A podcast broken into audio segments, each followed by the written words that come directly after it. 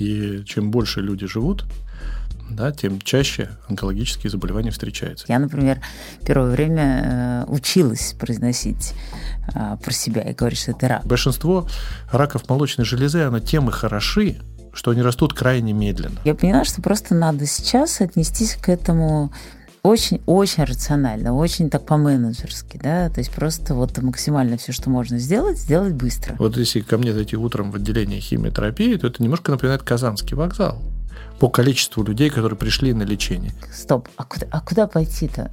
К какому, какому онкологу надо пойти? У любой сложной проблемы всегда есть тысяча простых неверных решений. Вспомнила, думаю, господи, у меня же есть страховка. Я такая, так достаю. Я звоню страховому агенту, говорю, вот не зря вы так сильно настаивали. Для этих целей в России, по-моему, ни одного препарата профилактического нет. Так что делать-то хорошо? Самое главное, э, рак это не приговор. Генотек. Подкаст «Просто такая генетика». За последние 10 лет, по данным Росстата, количество заболевших раком, в целом онкологическими заболеваниями, увеличилось почти на четверть. И в целом онкологические заболевания стали второй причиной смерти э, среди россиян, ну, самыми частыми из онкологических заболеваний э, стали рак молочных желез и рак легкого, и мы в этом подкасте хотим поговорить как раз про онкологию, потому что многие боятся, многие про нее мало что знают. Э, мы с экспертами хотим в этом разобраться. У нас в гостях Даниил Стариковский, кандидат медицинских наук, заведующий отделением химиотерапии э, городской клинической больницы номер 62. Добрый день. Здрасте. И Наталья Синдиева, генеральный директор не, не эксперт. телеканала «Дождь». Э, ну, мне кажется, что эксперт э, с личным опытом, потому Хорошо. что личный опыт для многих — это экспертиза, довольно большая экспертиза. Хорошо. И давайте, наверное, начнем с того, что просто поговорим, а что такое рак. Вот объясним нашим слушателям, которые что-то слышали, что вот рак существует, рак убивает. Э, с научной точки зрения, что такое рак? Это очень э, сложно объяснить, э, что такое рак, но, скажем так, э, возникает какая-то злокачественная одна клетка. Она может быть из самой разной ткани. Это может быть из эпителиальной ткани. Тогда это называется собственно рак. Она может быть из соединительной ткани. Тогда это называется саркома. Она может быть из э, гемопоэтической ткани. Тогда это опухоль гематологическая, там, лейкемия или лимфома. Это может быть опухоль, развивающаяся из центральной нервной системы. Тогда это нейролог... ну, опухоль нейро... онко- нейроонкологическая опухоль. То есть возникает какая-то одна злокачественная клетка, потом она выживает по каким-то причинам и дает свое потомство, которое неуправляемо, которое неуправляемо делится и может метастазировать, то есть отправляя скажем так, десантников в другие органы, системы и ткани, что в конечном щ- счете приводит, э, если это не лечить, да, то с разным раз- с разной скоростью, потому что все опухоли, они имеют разную скорость, приводит к гибели человека. Ну, или животного, если им болеют животные, потому что многие, подавляющее большинство животных тоже имеют онкологические заболевания. Ну, всем хорошо известно, там собаки, да, то есть многие собачники с этим сталкиваются. Вот. Но у людей, понятное дело, что онкологические заболевания вещь очень частая, и чем больше люди живут, да, тем чаще онкологические заболевания встречаются. Этой проблемы, например, не было практически 100 лет тому назад. То есть эта онкология была, но она То не была люди проблемой. не доживали, да? Большинство людей не доживали, да. Просто эволюционно э, за последние сто лет человечество внезапно стало жить вместо отпущенных э, и привычных там тысячелетиями там 30-35 лет в среднем, да, человечество стало жить там, 70-80 лет. И, соответственно, получило новую проблему, с которой до этого не сталкивалось. Это именно онкологические и кардиологические заболевания. Потому что до того просто людей убивали инфекции, убивали травмы, убивал голод, убивали войны. Но при Ну, этом и диагностика онкологических заболеваний, она тоже там постепенно улучшалась, условно, там сто лет А, назад. Ну, просто медицина, медицина изменилась э, колоссально. Э, Появление антибиотиков, оно привело к тому, что люди стали жить приблизительно в два раза дольше. Да? То есть э, мы справились с инфекциями по большому счету. Плохо справились с вирусами, хотя тоже с некоторыми хорошо справились, но, эм, так сказать, эволюционно просто мы резко отодвинули э, границы, которые были в среднем, существовали до, там, допустим, 20-х годов там, 20 века, да, потому что была колоссальная детская смертность, да, которой сейчас не существует. И в целом люди жили относительно мало. Любая пневмония там бактериальная, это практически была гибель. Человек там туберкулез или еще какие-то вещи. Сейчас же, по сути дела, это такая, все это загнано в угол. Оно не исчезло, но оно загнано в угол. А на первый планы вышли кардиологические заболевания, соответственно, смертность от кардиологических заболеваний, или там сердечно-сосудистых заболеваний, если говорить в целом, и онкологические заболевания, если мы не говорим сейчас, там, допустим, о проблеме ковида, или не говорим о проблеме там, войн, или там, травматизации, там, связанной там, с алкоголем, там, или с авариями, или еще с чем-то, да, которые являются неотъемлемой частью то же самое, как и эволюция. Ну, хорошо, живет, живет человек. Там, доживает он до... Там, переживает он 30-летний рубеж, который раньше означал старость, ну, часто. Ну, да. Э, почему у него после 30 начинается э, вот это преобразование клеток в онкологические? Нет, нет, они могут быть и гораздо раньше, и онкологическими заболеваниями болеют и дети тоже, да, там просто немножко структура онкологических заболеваний чуть другая, детские опухоли немножко отличаются. Но просто чем становится человек старше, тем это больше да, там у подростков и детей это редко, там во второй, в третьей декаде жизни человека это начинает появляться, да, но там опять-таки есть опухоли, которые они соответствуют какой-то декаде жизни. Допустим, там лейкемии, лимфомы преобладают там, во второй декаде жизни, там, среди лимфом, допустим, там лимфома Ходжкина. Да, потом, э, после 30 лет, начинаются солидные опухоли, то есть опухоли из эпителиальной ткани, там такие как рак молочной железы, рак толстой кишки. Потихонечку они начинают расти. До пика им еще далеко. Пик он наступает там 60 плюс. Да, но в целом эм, как бы это, это начинает появляться и становиться все чаще и чаще. Да, ну и так далее, и так далее. То есть... Ну, мы тут говорим с вами про там, твердые опухоли, чаще всего возникают из-за каких-то внутренних Солидные. факторов. Ну, очень много факторов. Это могут быть и вирусные, эм, так сказать, история. Если мы, допустим, возьмем э, вирус папилломы человека и, допустим, развитие рака шейки матки или опухолей эм, головы шеи, плоскоклеточные раки головы шеи, плоскоклеточные раки миндалин, допустим. Это могут быть, э, что называется, environmental, э, да, при, ассоциированные с внешними факторами, да, такими как курение, допустим, это там рак легких, рак э, гортани, рак пищевода, рак мочевого пузыря, там какая-то часть рак почки, рак поджелудочной. То есть курение крайне является э, онкогенным таким процессом, и чем человек больше курит, и чем дольше курит, тем больше риск. Да? То есть там избыток веса тоже в своем роде является проонкогенной историей. Это значит, что все толстые заболеют раком, потому что повышается риск. Да, и там сразу несколько болезней. Там и колоректальный рак, и рак молочной железы, там через эстрогеновые рецепторы. То есть здесь очень много составляющих, э, которые так или иначе влияют на потенциал развития и риск развития рака. А можно я вопрос задам Конечно. уточняющий? Так как я не изучала эту тему глубоко, я просто не столкнулась.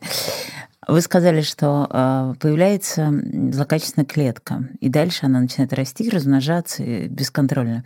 А появляется она почему? Вот кроме факторов, которые вы сказали. То есть она есть всегда в организме Нет. и факторы. То есть, она, то есть наш организм свободен от таких плохих клеток. В целом, да. И нет такого, что они есть, но организм сам их там убивает как-то. А, дело в том, что постоянно происходят мутации, но подавляющее большинство мутаций, они так или иначе не эм, являются а, онкологическими. Да? Там просто идет спонтанная выбраковка, так называемый апоптоз, программированная гибель. Неправильные клетки, они дохнут. Значит, либо иммунитет их подавляет. То есть Т-клеточный иммунитет вычисляет неправильную клетку, он ее убивает. Но э, на самом деле канцерогенез, развитие опухоли, он не является абсолютно линейным, он является ступенчатым. То есть э, происходит какая-то мутация в какой-то из стволовой клетки какого-то, какой-то системы. Не может э, быть э, мутации, которая является онкогенным, уже в конечном звене эволюции. Потому что клетки же не только растут, они же дифференцируются. Да? То есть у нас, допустим, вот переносчик кислорода – это эритроциты, да? клетки, которые переносят кислород. А в них нет даже ядер, там нечему мутировать. То есть эритроциты не может развиться рак. Но из клеток – ранних-ранних предшественников эритроцитов, там может возникнуть лейкемия. Да, то есть это клетки, в которых еще высокий потенциал деления и дифференцировки. И вот в солидных, допустим, опухолях, там рак молочной железы или там колоректальный рак, всегда существуют стволовые клетки. И только из стволовых клеток какого-то органа может произойти онкогенное событие, и оно тоже не линейное, оно ступенчатое. Произошла какая-то мутация, появились какие-то клетки. Если не произойдет следующей какой-то ступеньки, мутагенной там, или встречи с чем-то, или еще что-то, там много-много разных вариантов, то и не произойдет развитие онкологического заболевания. То есть оно, так называемое, self-limited. То есть они появились, и встали, и все. Или потом сдохли просто естественной смертью. Но если появляется еще что-то дополнительное, а потом еще что-то, какие-то дополнительные мутации, то может развиться а, онкология. Ну, вот, к примеру, допустим, появляется полип в толстой кишке, в слизистой толстой кишке, да, вот обычный полип, у него должна произойти там какая-то дополнительная мутация, там APC, ну, это сейчас как бы аббревиатура, да, происходит полип, в нем появляется что-то, что настраивает его на развитие рака. Не каждый полип будет рак. Но большинство колоректальных раков так или иначе возникают из полипа, из доброкачественного образования. Да? Поэтому так важно, так сказать, допустим, колоноскопия, если выявлен полип, его удалить. Потому что это не является скринингом, это является профилактикой. Да? То есть удаляется доброкачественное образование, из которого потом не вырастет злокачественного. Для них э, потом в этом полипе появляется, там, допустим, еще какая-то мутация, потом еще какая-то мутация, потом в нем развивается уже рак, который потом начинает инвазировать. Причем он там имеет различные стадии. То есть это очень много таких стадий происходит. И можно вылечить на самых разных стадиях. Важно только попробовать поймать, если это получится. Но для одних опухолей это происходит очень медленно и долго, а для других это происходит крайне быстро. То есть они перескакивают очень быстро. И мы не всегда знаем, когда это происходит, и как это происходит. Для чего-то знаем, для чего-то не знаем. Допустим, вирус, вирус папиллома человека, он крайне распространен вообще. Вот, и его очень много. Да? Э, подавляющее большинство женщин, эм, так сказать, трансмиссируют вирус папиллома человека. Но раком шейки матки заболевает очень маленькая доля, хотя и значимая, но по отношению к популяции все-таки не очень большая. То же самое, как этим же вирусом заболевают, там, его нахватывают мужчины там, и другие женщины, которые попадают там, в миндалины. И все-таки очень немногие развивают, там, допустим, плоскоклеточный рак миндалин, опухоли головы шеи, да, плоскоклеточные, которые имеют похожую конструкцию, как и рак шейки матки, только в другом месте. Или там рак анального канала. То есть доля среди инфицированных, она не очень большая, как тех, которые разовьют рак. Потому что если все развивали, это было бы катастрофа. А если говорить про генетику, просто очень интересно, сейчас же есть, ну, вернее, это вы должны сейчас правильно это сказать, а, есть же генетически обусловленные тоже появления. И такое тоже есть. И, и это... такое тоже есть, да. Ну, допустим, допустим, для рака молочной железы или для рака яичников очень, э, так сказать, высоко пенетрантным, то есть очень часто развивается рак у женщин, которые имеют наследственную мутацию Берсей. Это mm-hmm. ген БРК. Ну, то есть все хорошо знают эту историю Анджелины Джоли. Что такое БРК? Да? Вот. Это у папы и от мамы мы получаем по 23 хромосомы. Да? Вот одна из хромосом, она кодирует ген БРК. Ген БРК он делает, соответственно, белок БРК, который является ремонтником. Ремонтников, ремонтником, скажем так, а, как попроще сказать, ремонтником ДНК во время того, как клетки делятся. Потому что происходят ошибки, неправильные подставляются нуклеотиды, и надо их отремонтировать, грубо говоря. Вот а, ДНК э, должны, должны быть такие ремонтники. Так как мы получаем от папы и от мамы, то обычно с нормального гена считывается информация, и белок нормально работает. Поэтому один белок нормальный, а другой белок поломан. Ну, ген поломан. Соответственно, все считывается с нормальной хромосомы. Но по какой-то причине, допустим, в клетках соматических э, молочной железы происходит поломка второго гена. Один и так не работал, потому что он достался от мамы, а тут происходит поломка второго. И и тогда развивается рак молочной железы, ассоциированный с наследственной мутацией Берсей-1, допустим, да, что характерно, там, допустим, для еврея Кашкинази, вот, или там ну, чаще всего, ну, наиболее высок. Хотя существует не только у евреев Кашкинази, но и много, скажем так, славянской популяции, тоже там 5, где-то в районе 5-7%. Или рак яичников. А как об этом узнавать? Вот опять же, у меня мама умерла рано, э, э, там, ей был, по-моему, 51 год, и когда у меня случилась онкология, я, ну, собственно, там сильно удивилась, потому что я подумала, у нас в семье ни у кого нет онкологии, ну, в близком, да, ни у кого. Возможно, мама не дожила до этого времени. Но мамы уже нету. То есть а, как узнать, есть у тебя этот ген или нет? То есть надо, э, чтобы родители гены проверять? Или, или как? Да, просто очень... надо ли это знать? Это я самый главный знаю. вопрос. Вот, а, а я не знаю. Наталья, если вот про ваш опыт, если бы вы знали бы, что, например, что у вас э, в семье есть риск э, Ну, я бы делала все то же самое, что и делала. То есть я профи... ну, то есть я занималась профилактикой, я там, понятно, не то чтобы так сильно регулярно и там прям как А часы. какой профилактикой можно заниматься в этом смысле? Ну, профи... не профилактикой. То есть я делала, я проверяла грудь с какого-то возраста, там регулярно сделала какие-то УЗИ, маммографии и так далее. И, там, я... Да, в общем-то, ничего такого особенного я не делала. Но я, скажем так, я все-таки там лет после 40, наверное, 5 стала более-менее регулярно, там, не знаю, ходить к гинекологу, к мамологу для того, чтобы просто э, это отслеживать. Ну и, собственно... А, Но вы воспринимали рак как один из множества рисков, которые потенциально ну, могут как бы, быть? Да, что, ну как, нам же говорят, что надо обязательно там после 40 лет условно начинать проверять обязательно там молочные железы. Ну, я проверял. А вы так скептически смотрите. Скажите, Потому что это вопрос, это вопрос очень непростой. Угу. Это вопрос очень сложный а, по поводу регулярных проверок. Да, и вопрос знания о, о своих генах – это тоже вопрос не очень простой. Угу. Потому что если мы себе представим ситуацию, что, допустим, молодая женщина, там, 20 лет, знает о том, что у нее там есть э, наследственная мутация БРК, то как ей дальше жить? Это самый главный вопрос, потому что, на мой взгляд, молодая женщина и должна жить так, как будто она будет жить вечно. Она должна думать о других вещах. Она должна угу. радоваться жизни, выходить замуж, рожать угу. детей, а не думать о том, что у нее там после 30 будет рак, и что она, не дай бог, умрет, а, так сказать, э, не дай бог родит девочку, потому что она ей может передать этот неправильный ген и так далее. Поэтому это вопрос, который э, на самом деле граничит он не является абсолютно медицинским. Это вопрос э, очень глубокий, в том числе и философский. Все ли нам надо знать и когда нам это надо знать?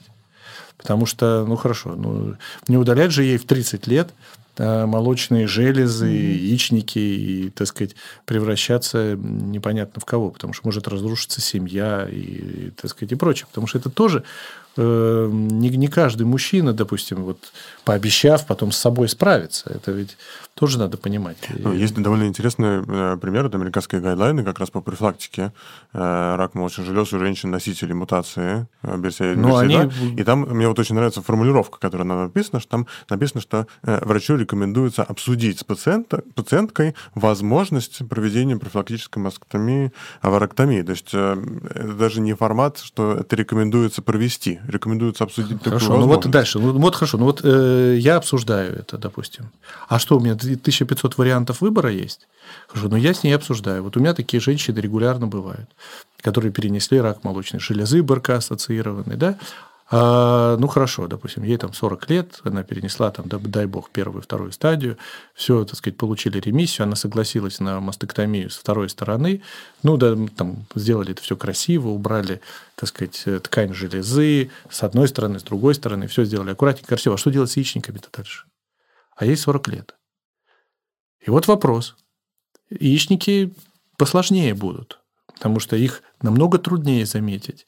И там очень высокий э, вероятность э, так называемых вот этих, когда между обследованиями может появиться онкология, потому что он растет быстрее и растет незаметней, и его так просто не поймаешь. Ей 40 лет. От 40 до 50, пока будет природная менопауза, еще 10 лет а уже начинает э, появляться риск. Ну хорошо, ну мы обсудили. Я и говорю о том, что, знаете, ну вот можно все время проходить обследование, там, каждый год. А она меня спрашивает, а меня что, не может быть между обследованием так называемого интервального рака? Я говорю, может быть. Правда? Может быть. Хорошо, что мне сделать авариэктомию? Ну, давайте сделаем тубовариэктомию. То есть, удалим трубы вместе с яичниками. Значит, почему трубы? Потому что на самом деле рак возникает в фибриальном конце трубы а не в самом яичнике. Значит, давайте удалим. Значит, значит она уже будет бездетна. Да, то есть она будет кастрирована и так далее, и так далее. Что за этим следует? Ранняя менопауза. Ранняя менопауза – это сердечно-сосудистые проблемы, они приближаются на десяточек лет вперед, потому что женщины начинают страдать э, проблемами кардиологическими, сердечно-сосудистыми существенно позже мужчин, потому что их защищают женские половые гормоны, эстрогены. Да, они начинают там старше 60 уже страдать. В отличие от мужчин, которые могут и в 40 залететь с инфарктом, и в 45, у женщин это все-таки реже бывает. Да, значит, мы это все дело ей приближаем. Приближаем остеопороз. Я уж не говорю о том, что после кастрации снижается либидо, э, возникают гинекологические проблемы, это там и сухость и так далее, и так далее. То, что в реальной жизни она с этим столкнется. А она нормальная, у нее семья, муж и так далее, и так далее. А у нее а мы предлагаем просто, чтобы виртуально избежать рака, предлагаем сразу все это. Второй вариант – ничего не делайте. А что у меня? Сто процентов, если раз в год меня поймают потом на первой стадии? Да нет. Может быть, и третья 50. стадия оказаться. Запросто, потому что а что такое рак яичников? Вот вышел, по брюшине метастаза, уже а третья стадия. хороший, позитивный сказать? Так что делать-то? Подождите, сейчас вас послушаешь. Ну, э, ну, на самом деле, ну окей, вот э, вы совершенно все правильно говорите, а делать-то что? А нет ответа однозначно на этот вопрос. Вот в чем дело. У любой сложной проблемы всегда есть тысяча простых неверных решений. А это проблемы сложные. Они не имеют простых и однозначных решений. В этой ситуации делай вот так, и все будет хорошо. Нет, бывают такие, но их очень мало. В основном это сложные решения и индивидуальные. Ну, э, просто, э, чтобы даже наши слушатели могли понимать, какие есть варианты. Вот есть вариант с э, мастектомией, авароктомией, которые, ну, с одной стороны, понятно, как решают проблему, с другой стороны, понятно, какие дополнительные проблемы добавляют женщине. Есть профилактический прием, ну, хемопрофилактик, профилактический Какая? прием Тамоксифен? некоторых препаратов. Ну, в Штатах зарегистрирован тамоксифен для этих целей. В России, по-моему, ни одного препарата профилактического нет. Но это вот всегда такой это тоже сложный вопрос, потому что он, насколько женщине в 25 это просто 25 просто не серьезно. Не в 25 вообще препарат. ничего не надо принимать. В 25 надо жить, как будто ты будешь жить всегда. И думать совершенно о других вещах. Я в этом глубоко убежден. Или как будто бы сегодня твой и, последний. И, и не искать э, у себя рак, и не искать у себя неправильные гены ни в коем случае. После 35, может быть. Если у тебя действительно у женщины наследственность, там мама, тетя и так далее, ну, приблизительно как у Анджелины Джоли, ну, может быть, об этом в районе 30 или там чуть раньше узнать, с тем, чтобы, так сказать, родить э, детей и к тому времени подумать о чем-то. Хотя еще раз говорю, вот существуют разные страны разные гидлайны, как к этому вопросу подходить. И нельзя сказать, что тут есть кто-то абсолютно правый, а кто-то абсолютно неправый. Наталья, а вот для вас, вы когда столкнулись с этим диагнозом, э, ну, это не было в спектре там, того, что вы, наверное, ожидали услышать от врача. Ну, не ожидала. А, э, что для вас, вот, как бы, что вы чувствовали, когда вам сказали про этот диагноз? Что для вас изменилось? Вы же про рак наверняка к этому моменту, ну, знали примерно, как мы все, чуть-чуть, теоретически. Ну, понятно, что мы э, очень боимся этого слова рак, и хорошо, что мы сейчас все время называем его рак, рак раком, потому что я, например, первое время э, училась произносить а, про себя и говорить, что это рак. Я говорила всякие, искала какие-то другие слова. Но так как я понимаю, что эта стигма существует в обществе, собственно, почему я и стала об этом рассказывать, да, потому что я столкнулась с тем, что а, огромное количество людей вокруг меня, оказывается, там, сталкивались с этим диагнозом.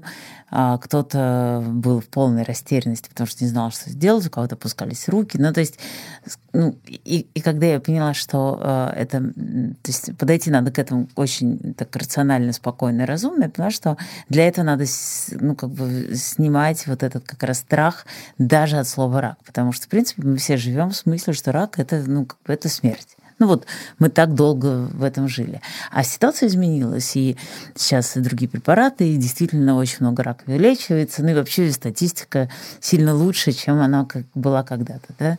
Вот. И об этом тоже важно говорить. И, и а, поэтому, если чуть вернуться на шаг назад, а, когда мне поставили этот диагноз, конечно, я вначале сказала, ну, вообще не может быть. Ну, как бы у меня никого нет, ну, как странный, вот это точно не моя болезнь. Но есть другое. Сейчас я вам скажу то, что должны, то, что ученый доктор должен сразу просто как-то срезать меня. Но а, а, говорят очень часто, что рак это такая, ну, не случайная болезнь, да, ну, вот такая есть фраза. Вот при том, что, понятно, доктора так не должны говорить.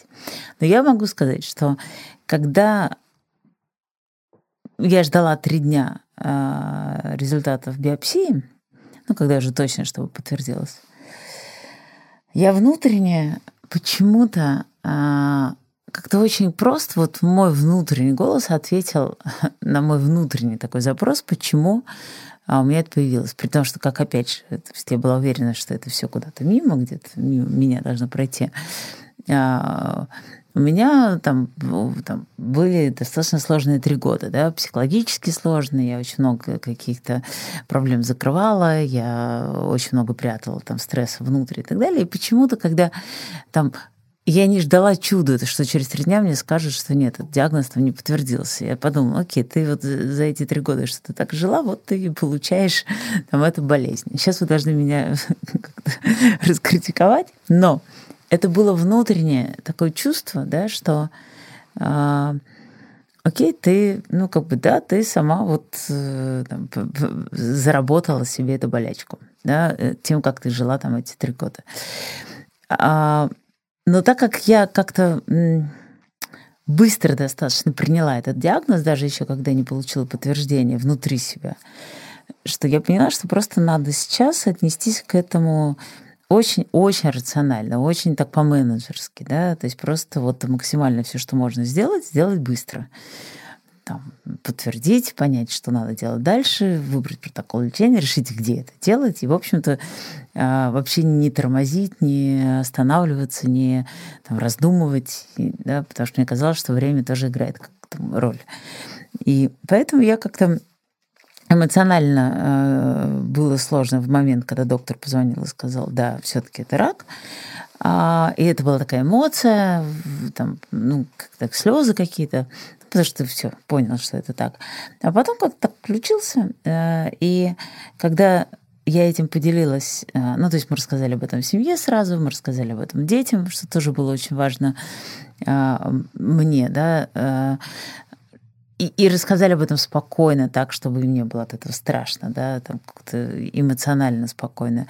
И я стала просто рассказывать каким-то людям об этом и поняла, что это очень мне помогает, опять же, с точки зрения менеджерской. То есть ты вдруг говоришь, а тут тебе сразу говорят, окей, вот тут есть такие доктора, вот тут вот есть такие врачи, вот тут такие хирурги, вот тут вот лучше поехать сюда. То есть, что оказалось очень важно. То есть большое количество людей сталкиваются с этой проблемой просто в растерянности, потому что они вообще не знают, куда бежать. И, и, и в какой-то момент я, мне стали с определенной регулярностью звонить знакомые, знакомых, э, родственников, там, э, э, кто столкнулся с этим диагнозом, просто тупо за консультацией, типа, что, ну, есть ли какие-то контакты, какие-то доктора, куда лучше идти и так далее, потому что у всех растерянность.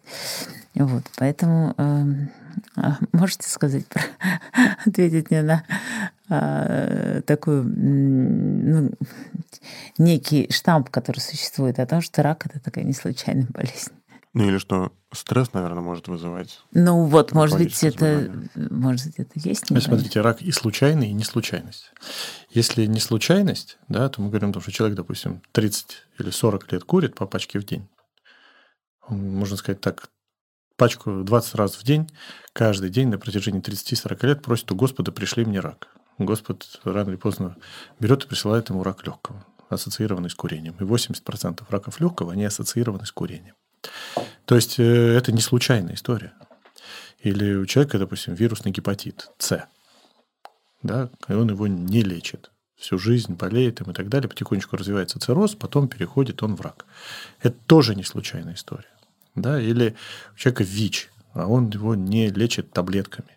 Он плевать хотел, и такое тоже иногда бывает. ВИЧ э, эти нигилисты, да, или как там, оппортунисты. Mm-hmm. Он не лечит, у него рано или поздно развивается, там, допустим, какая-то агрессивная лимфома на ВИЧе или саркома капши. То есть это ну, не случайная вещь. Другое дело, когда мы говорим, допустим, о раке молочной железы. Если мы говорим там о наследственной форме рака, то тут, конечно, это не случайная вещь, потому что рано или поздно, если есть БРК, то это сломается. Мы только не знаем, когда но оно сломается. Это может быть и в 50 лет, может быть и в 60 лет, чаще в районе 40, но все бывает. А иногда может и не сломаться, кстати. Ну, вот такое тоже бывает. Не 100%, но там 90%. Если мы говорим вот о, ну, грубо говоря, о вашей ситуации, там три года у вас было, так сказать, стресс и так далее, ну, я вас расстрою, рак появился раньше, чем эти три года. Он появился лет 10 назад. Да, то есть да. И он на самом деле очень медленно делится. Очень медленно делится. И от момента появления первой клетки, там, первых десяти клеток из нее и так далее, прошло много-много лет. И не последние три года. Просто, ну, последние три года так совпало, было так сказать, напряженная там ситуация, жизнь активная там, и так далее, и так далее, и вы внутренне, психологически с этим связаны. Но если бы она была бы другая жизнь, он бы тоже появился. То есть она просто проявилась бы, потому что они уже были к тому времени. И они просто проявились. И большинство раков молочной железы, она тем и хороши, что они растут крайне медленно, позволяя а, тем самым а, с высокой долей вероятности вылечить женщину. Мы знаем, что где-то 70% раков молочной железы, они гормонозависимые. Гормонозависимые раки, они растут реально относительно медленно. Не все, но большинство. Поэтому как бы и э, все наши методы, которые мы применяем, там и хирургия, естественно, и химиотерапия, гормонотерапия, они, безусловно, очень, очень эффективны. Если даже они не вылечивают, то, то значительно продлевают жизнь. То есть, допустим, если у женщины метастатический рак молочный, то есть есть отдаленные метастазы, то мы, по сути дела, сегодня эту болезнь переводим в хроническую. То есть они живут многие там, 5, и 7, и 10, и 15 лет уже. То есть, несмотря на то, что рак не исчез. А есть агрессивные формы рака, но они составляют, допустим, трижды негативным, с которым мы плохо пока еще, так сказать, справляемся. У нас нет таких фантастических методов, э, кроме как химиотерапия и там, хирургия. Да? Их всего в 10-15% в нашей популяции. Да? HER2 позитивный рак молочной железы – это особенная форма, их порядка там, 18% от всех, она получила ну, фантастическую революцию с точки зрения появление таргетных препаратов, которые эту форму рака сделали с э, самой плохой, сделали самой лучшей. Сегодня, когда мы видим молодую женщину, у которой впервые выявлен рак молочной железы, мы, мечт... мы хотим, ну, мечтаем ну, это немножко глупо, понятно. но мы хотели бы, чтобы у нее был HER2 позитивный рак молочной железы, потому что вероятность ее излечить, она максимальна. Именно благодаря возможностям лекарственной терапии, прежде всего, там комбинация химия, таргетной терапии, таргетной, двойной таргетной терапии и так далее.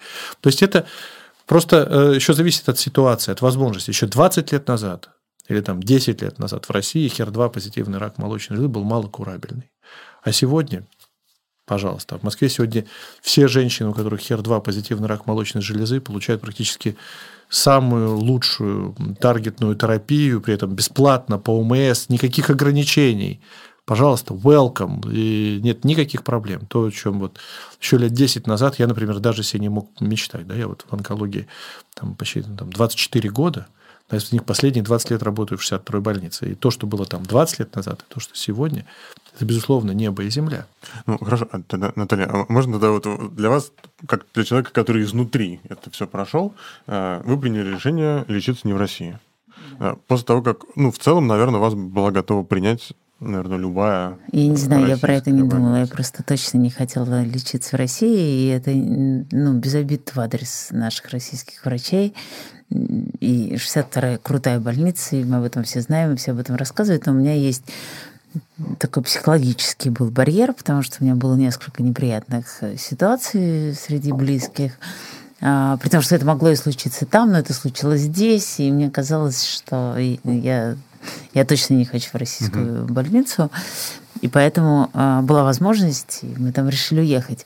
Но, кстати, вот про этот онкоконсилиум, или как, я не знаю правильно назвать, ну, да. я, я первый раз узнала тоже во Фрайбурге, в университетской этой клинике. То есть они значит, взяли, когда у меня все данные как раз э, э, по поводу как раскладывали вот ту самую опухоль, да, там, из чего она состоит. Вот. И после этого они, там нужно было несколько дней ждать, когда он говорит, мы должны собраться, и мы будем обсуждать ваш случай. Так интересно, я не знала. То есть там какое-то большое количество специалистов. Ну, вот. И я не знала, что у нас тоже так есть. Это круто. Конечно. Ну, да, наверное. Это обязательная система, она существует, и она наверное, работает, уже лет 40. Да? То есть она угу. близко, она почти наша ровесница, если не старше нас. И это работает. Другое дело, что она не всегда даже и нужна. В редких случаях бывает, когда это, может быть, и носит какой-то формальный характер. Но в большинстве случаев это носит неформальный характер. И действительно мы должны посоветоваться с коллегами, с хирургом, с лучевым терапевтом, химиотерапевт, с, патолога, с патологами, с тем, чтобы понять И вы, самое главное, именно вот эти две вещи. Объем бедствия и биологию. И из этого вместе выстроить угу. конструкцию, стратегию лечения, э, лечения пациента. Генотек. Подкаст «Просто такая генетика». А есть ли какой-то, может быть, пример э, маршрутизации пациента? Э, ну, условно, вот человек узнал, что у него рак. Э, с одной стороны, этому пациенту нужна медицинская помощь, ну, потому что этот рак нужно лечить.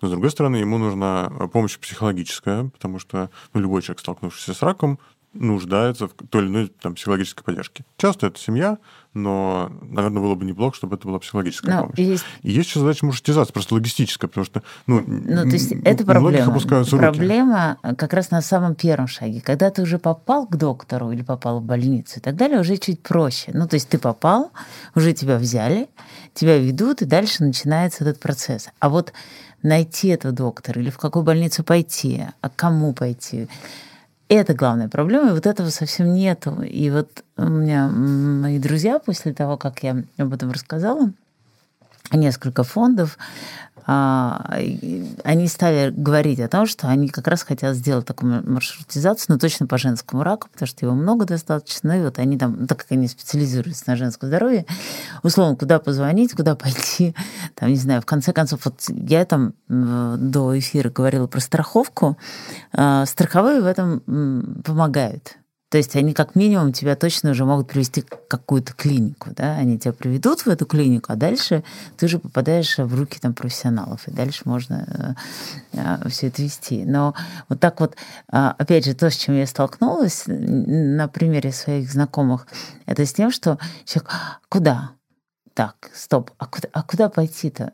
К какому, какому онкологу надо пойти? Да? Ну, то есть это такая большая проблема, особенно когда ты находишься ну, в состоянии, в общем-то, такого сильнейшего стресса от этой э, новости. Ну, смотрите, значит, если мы думаем, что этого нет, то мы заблуждаемся. Это есть. И в Москве, например, ну вот, так как я работаю в системе муниципальной, там московского здравоохранения, я могу сказать про московское здравоохранение, да, мне сложнее сказать про другие регионы, хотя это на самом деле есть везде в той или иной степени. Но в Москве в этом смысле система достаточно неплохо отстроена.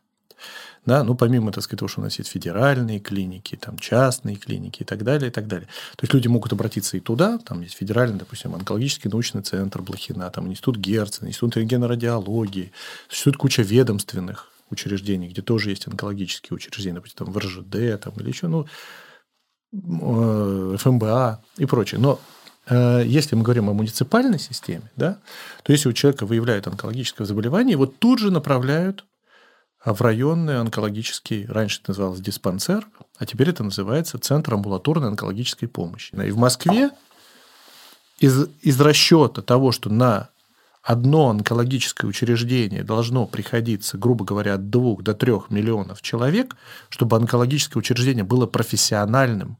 Это очень важно. Есть шесть так называемых якорных онкологических учреждений, которые быстренько направляют пациентов в соответствующее учреждение. Если человек не хочет туда идти, да ради бога, Пускай идет куда хочет, может пойти к частникам, может уехать за границу, может поехать, пойти в онкологический научный центр Блохина, может пойти в институт Герцена онкологический. Пожалуйста, так сказать, welcome, то есть никаких проблем. То, что касается Москвы, муниципального звена, все будет бесплатно, все будет по ОМС. Чем бы человек не болел, какой бы стоимости препарат не был, если это находится в рамках клинических рекомендаций Минздрава, а они сегодня достаточно хороши, то есть они закрывают подавляющее большинство проблем. Человек это все получит бесплатно. Даже если что-то не входит, то со спец... с помощью специальной комиссии человек все равно это получит, если врачи сочтут это необходимым. И абсолютно бесплатно, подчеркиваю. Это не выдумка. Я не голосую сейчас тут за Единую Россию, чтобы вы понимали. Это не носит характер, э, так сказать, это некий факт, который существует. Ну, это на самом деле очень вот приятно, что для Москвы такая система выстроена. Э, я думаю, что наши слушатели из других регионов будут завидовать. В других регионах тоже может быть, кстати, и неплохо вполне. В других регионах там просто иногда жителей поменьше. Да? Когда меньше жителей, если в регионе живет там 300-500 тысяч, то, соответственно, всегда сложнее наладить профессиональную службу. Потому что на 300-500 жителей, 500 тысяч жителей сложнее найти профессиональных онкологов, потому что они просто уезжают. Но просто есть области, где нет онкологов. Да, есть, ну, онкологи-то есть, но просто нет конкретных вот точечных специальностей, которые на самом деле нужны. И по большому счету, если ты больного видишь такого там раз в год или два раза в год, то не имеет смысла там даже выстраивать некие вещи. Потому что никогда ты не научишься это делать. Наоборот, лучше в такой ситуации маршрутизировать больного туда, где их много. Потому что онкология – это огромное количество разных болезней внутри себя. Вот в чем основная проблема онкологии. Ну, мне хотелось, на самом деле, кроме вот лечения онкологических заболеваний, еще поговорить про э, последующие периоды, потому что человек, который ну, столкнулся с онкологическим заболеванием, там он пережил большой стресс, там в большинстве случаев он все-таки это онкологическое заболевание так или иначе вылечил, и дальше вот идет период его реабилитации – осознание того, что у него это онкологическое заболевание случилось, там, принятие в обществе и так далее. И здесь, опять же, там много стигмы, которые есть в нашем обществе, начиная с того, что там многие думают, что раком можно заболеть там, просто там, через рукопожатие. Одна часть и вторая часть – это ну, эстетическая сторона вопроса. У многих женщин, у которых был э, рак молочных желез, там в России, э, ну, рак молочных желез лечат, но косметологические операции по восстановлению формы молочных желез ну, чаще всего не проводятся. Это, по крайней мере, там не входит в стандарт ОМС. Не, неправда.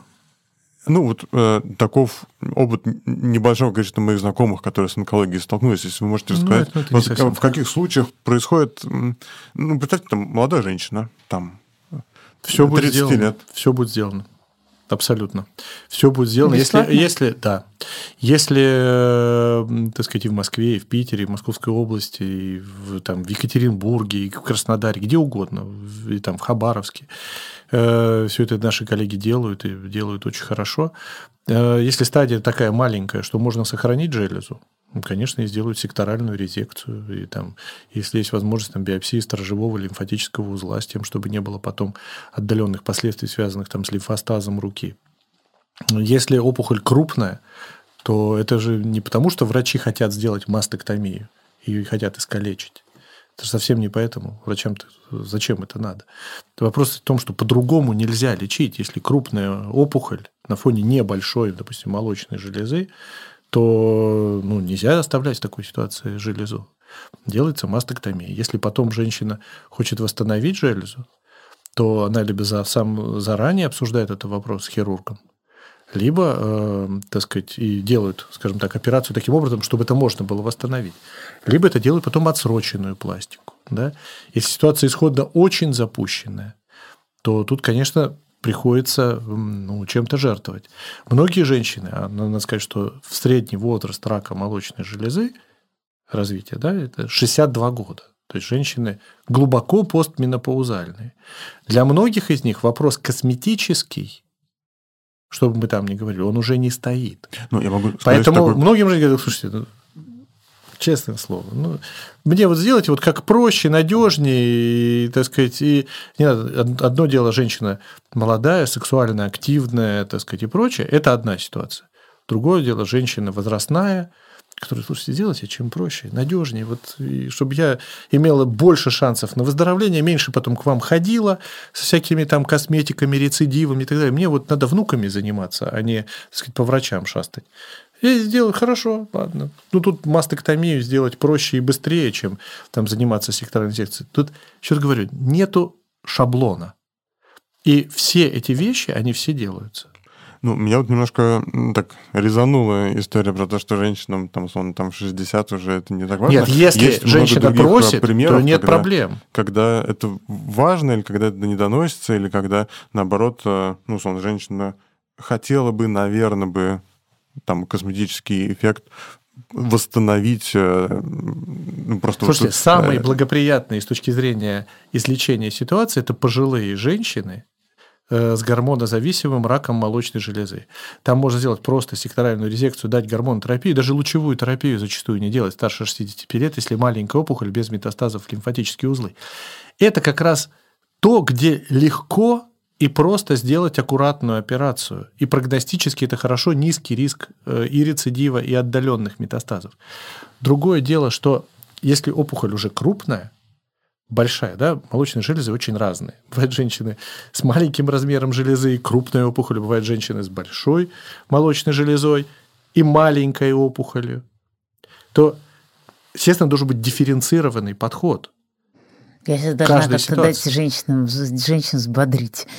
А, я это тоже не скрываю, я об этом рассказывала, что когда я с этим столкнулась, когда я приехала к хирургу в Берлин, я сказала, ну хорошо, ладно, будем же резать. Ну, там был секторальный, а он как раз один из тех, кто вместе со своим профессором-учителем вводил вот эту методику сохранения груди. Ну, то есть они там ее когда-то много лет назад начинали. Вот. Я говорю, ну вы же мне тогда просто сделайте ее сразу красивой. Ну, как бы, чтобы уже потянить, уже, чтобы я была как будто мне 20.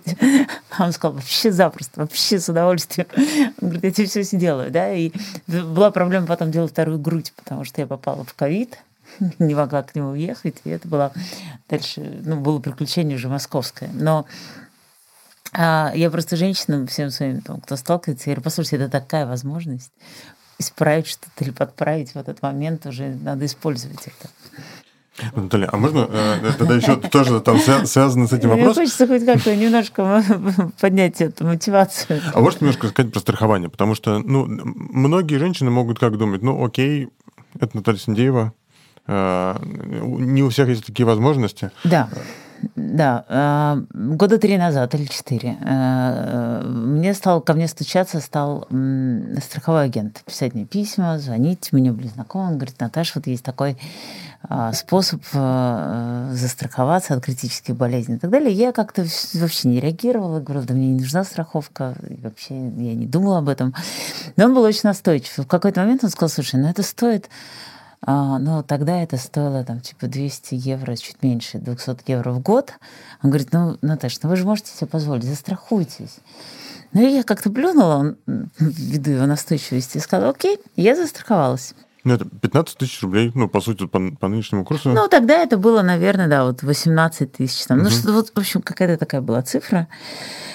И я застраховалась и забыла про эту страховку. Но я, он каждый год напоминал мне, что заканчивается страховка, и вам надо ее продлить. Ну, я ее автоматически продлевала. И когда диагноз поставили, я буквально там как-то через несколько дней вспомнила, думаю, господи, у меня же есть страховка. Я такая, так достаю. Я звоню страховому агенту, говорю, вот не зря вы так сильно настаивали, да, и вот я с этим столкнулась. И дальше а, было, э, то есть был момент, который меня беспокоил, потому что мы отправили все документы, мы ждали, когда придет, вот, собственно, уже точный а, как это, биохимия, значит, опухоли для того, чтобы было понятно, какое нужно лечение. И мне тогда ждать не хотелось, да, потому что мне нужно было время для того, чтобы опрувить и там, получить от э, своих партнеров западных, кто перестраховывал это, что они готовы дальше меня вести. И мы помчались в Германию без всего этого и оплачивали все сами. Да. Опять же, у нас была такая возможность. В принципе, если мы подождали, там, не знаю, 10 дней, там, 15 дней, то, скорее всего, ничего бы страшного не случилось, и страховка в итоге в какой-то момент страховая вернулась, сказала, все окей, и, а застрахована я была, у меня было покрытие, по-моему, там чуть ли не на миллион евро, включало в себя полностью все. То есть мои перелеты, мое проживание, да, в определенном лимите, да, там это не бизнес-класс и не там супер какие-то отели, но это все очень достойное, нормальное. А, ну, вплоть до такси. Они даже говорят, ну, давайте еще чеки на такси, мы вам платим такси. Ну, то есть вот, вот настолько, да, они э, вели. И, и дальше они оплатили и операцию, и облучение, и, и это очень удобно. И э, я стала об этом рассказывать. Э, я узнала о том, что практически все крупные страховые компании имеют эти страховки, просто мы об этом не знаем. И я настоятельно там, всех отправляю, рекомендую пойти застраховаться. И там не только онкология, там еще инсульт, инфаркт и еще трансплантация органов у некоторых есть, да, которые входят в эти же приблизительно деньги. И сейчас есть возможность застраховаться и э, получить все все лечение в России, можно за границей, от этого зависит, ну, понятно, цена. там есть нюансы. Да, вот недавно э, как раз одна моя знакомая, э, я ей очень рекомендовала, она пошла и столкнулась с тем, что ей э, страховые не опровили ее, потому что у нее в анамнезе очень близких родственников был рак, и ее возраст уже был достаточно критический, и они ее не брали. То есть действительно там есть нюансы. Конечно, страховая компания все-таки ну, пытается там свои риски тоже там сокращать. Но это вообще ничего не значит. Это значит, надо конкретно пойти, выбрать ту страховую компанию, которая там, не знаю, больше всего понравится, и дальше вести с ними переговоры, заполнять там анкеты, не знаю.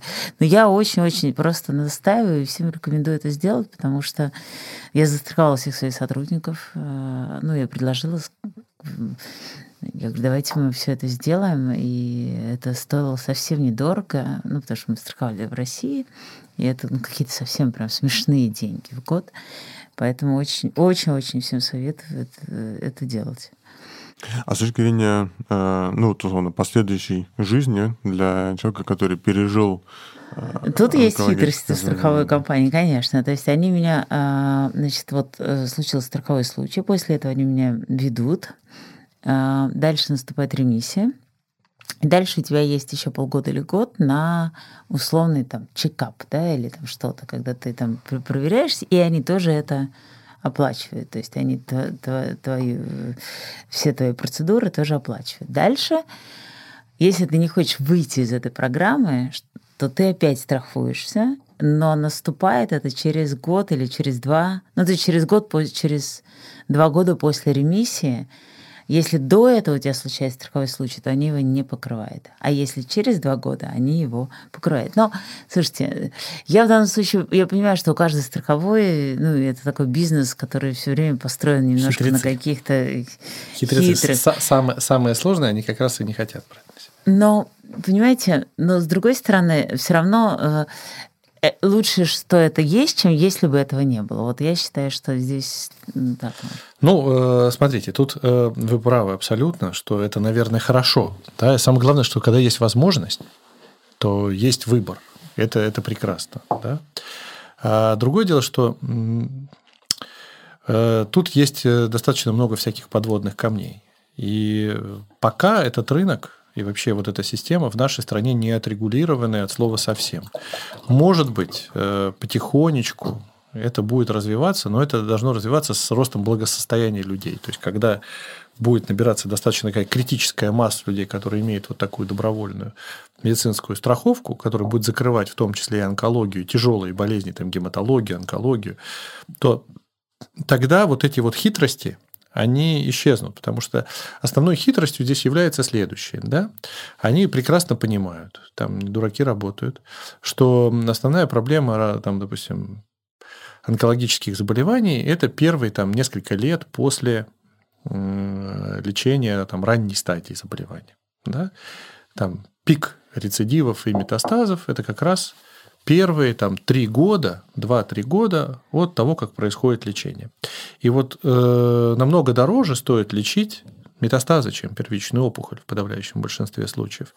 И как раз поэтому они это понимают, и они не закрывают это дело. Ну, хорошо, можно пойти, так сказать, в районную больницу, там, если проживаешь в Северном округе. Но все-таки не три они два года берут. Ну, два да? года, три года. Ну, это они по-разному. Они э, реально понимают, что когда перескочил, риски снижаются, соответственно, можно продолжать страховать, ну, правда, подымут там немножечко, но, так сказать, тем не менее. И тут их тоже можно понять, потому что критическая масса людей, которые это закрывают, их очень-очень мало. А должна быть, достаточно много людей должно быть. Американская система вся на этом построена. Да, что там огромное количество людей застрахованных, поэтому если у человека что-то случается, то ты платил, и за тебя платит потом система. Но там совершенно другие по объему выплаты, или, допустим, в Германии. То есть там тоже люди платят там, страховки, и они платят, ну, не знаю, там вот у меня все мои близкие живут в Германии. В Гамбурге вот мой брат работает, у него там медицинская страховка на семью идет о сотнях евро в месяц. Сотнях, там, Нет, 600 ну даже полная или 700. страховка. Это полная все, страховка, это полная. все. Нет, здесь важный же да. момент. Это не полная а у страховка, нас, а только А у нас только онкология, да, там ну, критические ну, вещи. Критические. А все остальные страховки, они вообще, там маленьким шрифтом читаешь, они тебе там больница, там аппендицит и прочее, там вот это они тебя закроют, аварию и прочее. То, чего имеет крайне низкий риск вероятностный. А тяжелые болезни они вообще тебя не закрывают эти ДМС. Они не, занимаются нет, чекапами. Не, не отговариваешь сейчас людей от возможности пойти и разобраться в этом самому. Я, я, извините, Люди не разберутся, нас... к сожалению. Да нет, ну почему? Ты очень все спокойно разберешься. Ты, если ты идешь и хочешь застраховаться только от критических заболеваний, ты разберешься. Ты как минимум а, заполнишь анкету, и тебе вернется ответ, тебя страхуют или нет. После этого ты начинаешь ну, разбираться. Да? То есть нюансы есть, но в целом ну, это правда хорошо. Ну, наверное. Но я все равно считаю, что основным а, вот в сложных болезнях, онкология это относится к категории сложных болезней, должна быть государственная система, которая это дело закрывает и позволяет своим гражданам не помирать от э, тяжелых заболеваний. Но вы сейчас так хорошо рассказали, к сожалению, я не могу здесь с вами поспорить, просто потому что я не сталкивалась с российским здравоохранением в этой проблеме, но у меня же есть знакомые, которые сталкиваются с проблемой, что вот все, что вы сейчас обрисовали, да, есть препараты, да, бесплатно и так далее, но есть нюансы, о которых я просто не могу сейчас сказать точно, да, я просто совру. Когда все равно ты платишь деньги, все равно там ты, ты встаешь в какую-то очередь, или ты не попадаешь в какую-то квоту. А, ну, то есть есть нюансы. Я просто не могу сейчас как-то поспорить или там привести другие аргументы. Но это точно... Сервисная составляющая неплохо, но у нас, не идеальная э, вообще ситуация, особенно в регионах. Гораздо, гораздо хуже, да? Ну, это связано не потому, что там, там врачам не хочется, а потому что ну, если действительно очень много людей. Вот э, в нашей больнице там более там, 20, там, 25 тысяч амбулаторных карт заводятся там, ежегодно. То есть, что такое амбулаторное заведение амбулаторной карты? Э, может быть, сейчас уже к 30 тысячам. Это, каждый, это каждый человек, да, который обратился хотя бы раз. У него в этом но году... В за... больнице просто так не придешь. Вот как вы говорите, из поликлиники. Легко. Ты придешь, Вообще. да, но только ты не попадешь. Ну, ты Одну не попадешь секунду. в момент, когда тебе это нужно. Так, э, Потому э, что я знаю, как в 62-ю больницу все хотят, и все ищут возможность, кому позвонить, какому доктору, как сделать так, чтобы туда тебя взяли. Ну, это есть. Значит, Не говори, что этого нет. Ага, Наталья, смотрите, вот ежедневно, вот в отделении химиотерапии, вот которым я заведую, да, и дневной стационар, у нас э, ежедневно приходит на лечение порядка 130-140 человек только вот на ту территорию, где мы находимся. Это вот Красногорский район. Еще человек, наверное, около 100 ежедневно, может быть, чуть даже больше, приходит в нашу поликлинику на Войковской получать лечение, в наш ЦАУП. И еще, там, может быть, человек 25-30 приходит в Зеленоград. Это все обычные люди. Самые вот обычные люди. А Среди них есть богатые, том, бедные, какие угодно. Не, не может туда прийти. Вот это, а может, вопрос Еще раз. Не может одна больница закрыть собой 12-миллионный город. Поэтому понимаю. Москва разделена между больниц. Потому что не может одна больница закрыть. Понятно, что это иногда сарафанное радио срабатывает, давайте мы пойдем в 62-й. Но 62-й не может взять всех. Потом, надо сказать, что нет таких колоссальных отличий между 62-й, допустим, или Московским клиническим научным центром, или Первой онкологической больницей. Все эти больницы приблизительно, приблизительно равны. Но у людей немножко срабатывает такой элемент сарафанного радио. И, конечно, возникает не потому, что нам не хочется, а потому что просто физически невозможно. Вот если ко мне зайти утром в отделение химиотерапии, то это немножко напоминает Казанский вокзал по количеству людей, которые пришли на лечение. И ну, врачи поэтому, поэтому пытаются изо всех сил все это дело с этим справиться. Но государство тоже, может быть, не справляется, ваша больница не справляется и так далее. Поэтому, условно, страховая компания – это тоже такое подспорье. Ну, наверное. Ну, давайте, наверное, у нас, к сожалению, уже время заканчивается. Мы, я обычно прошу в конце э, наших героев вот коротко дать какие-нибудь советы, пожелания, рекомендации э, нашим слушателям? Э, вот что им важно вынести э, из того, что они услышали? Ну, я, собственно, скажу, страхуйтесь и следите за собой. Но у меня вопрос один, очень он меня мучает всю дорогу. Вот вы тоже сказали, что мой рак, например, ну, вообще рак молочной железы, он появился там много лет назад. Значит, и клетка это медленно делилась, развивалась и так далее. Можно ли каким-то образом, вот сейчас уже существует способ выявить это не на этапе, когда уже опухоль возникла, а вот на этапе, когда эти клетки развиваются. Хорошо, ну а что с ними тогда можно сделать? Если ты не знаешь, даже а я не знаю, их даже если где можно она сразу в, это, а в корне зафигачить. Как? А как? Я, я не, не знаешь, знаю, я поэтому... К сожалению, нет. Нет, да, то есть нету такого там условно выпил. Ну скоро же будут. Подождите, вы же даже таблеточку выпила, она там пробежала все это по, по телу проверила. Это, это, это, это фантазии. Не, ну как, подождите, не, разве ну, вот я... эти нано как-то есть Пока. Там, разные надежды на то, что так называемая там, жидкая биопсия, когда берется анализ крови, там ищутся там, либо онкологические клетки, либо э, маленькие фрагменты ДНК, ну которые вот связаны с онкологическим заболеванием. И вот э, такие анализы позволяют выявить рак неизвестной локализации, но тем не менее рак. А дальше а, такие исследования, э, такие исследования были, были клинические исследования, и основная проблема таких анализов в том, что э, они позволяют выявить только около 60% э, случаев онкологических заболеваний. Да, но вопрос хороший. Что дальше а что дальше-то делать? делать? Нет, ну если, смотрите, если вы обнаружили маленькую э, опухоль, ну не знаете, где она есть в да, организме, дальше начинаются там стандартные ну, процедуры. Другое секунду, дело, что вы не будете делать вот, МРТ всего тела, там всей популяции. Да нет, вот даже давайте сузим проблему. Давайте. Вот у женщины две железы третьего размера. Да? Такие не маленькие, хорошие, красивые, две белые железы, да, как вот в России это бывает. И мы сдали ей кровь и обнаружили, что у ней в крови есть клетки рака молочной железы. Мы сделали маммографию или сделали МРТ молочной, и ничего нет. И что дальше?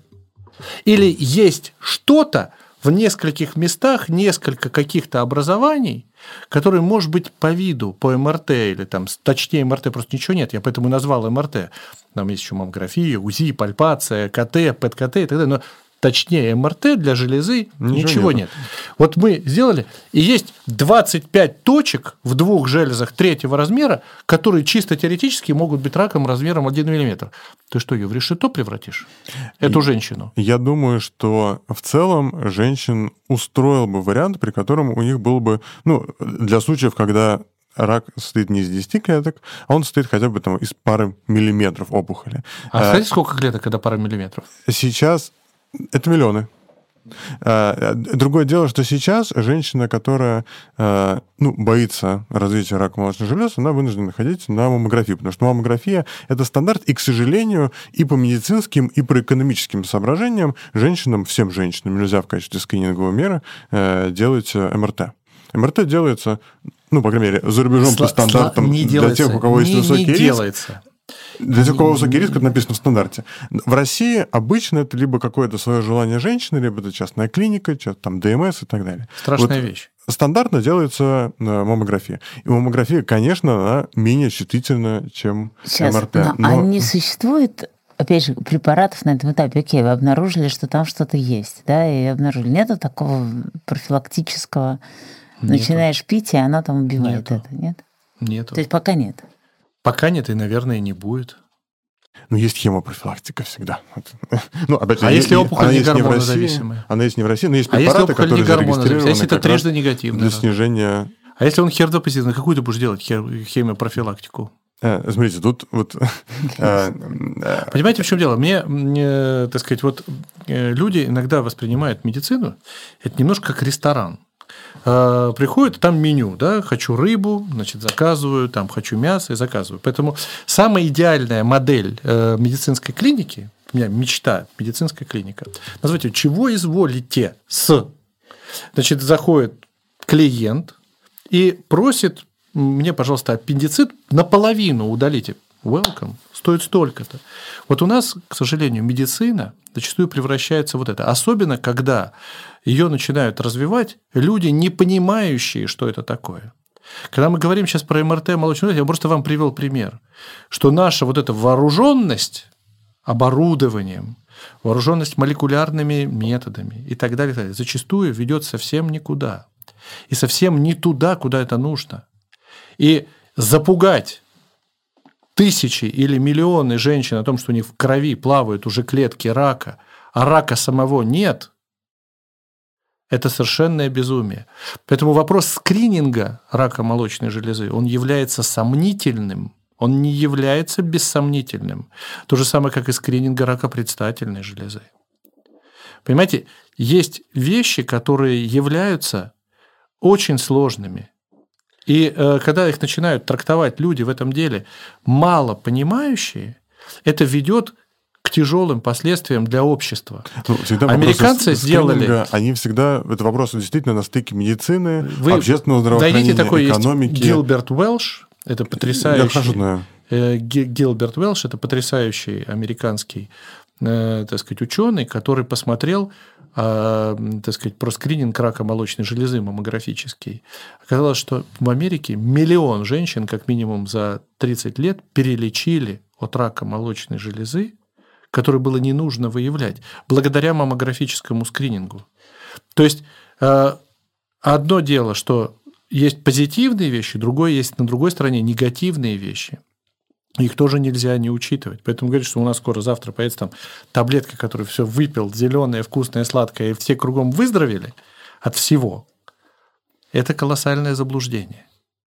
Потому что огромное количество разных болезней. Рак молочной железы, в нем содержится как минимум там, 5, а на самом деле 25 подболезней. И ты не можешь унифицированно накрыть их всех там МРТой, или накрыть их котой, или там маммографией и так далее.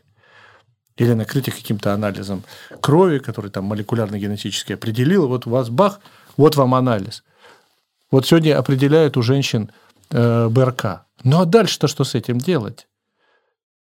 Женщина тут же в панике, в истерике. Что она здорова.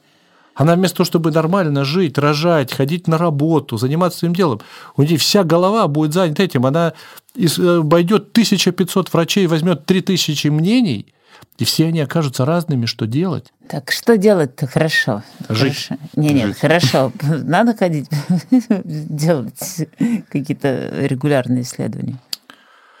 Некоторые надо, некоторые нет. А какие надо?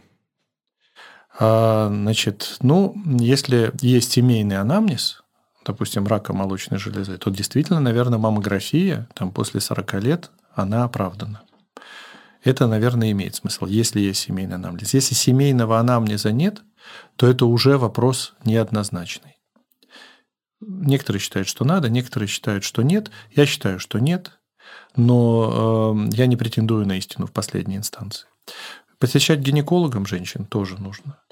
А делать периодически старше 40 или 45 лет колоноскопию или сдавать анализ на скрытую кровь и потом делать колоноскопию, это оправдано, потому что на самом деле на втором месте после рака молочной железы, а может быть даже на первом месте, находится колоректальный рак, который бывает у двух полов.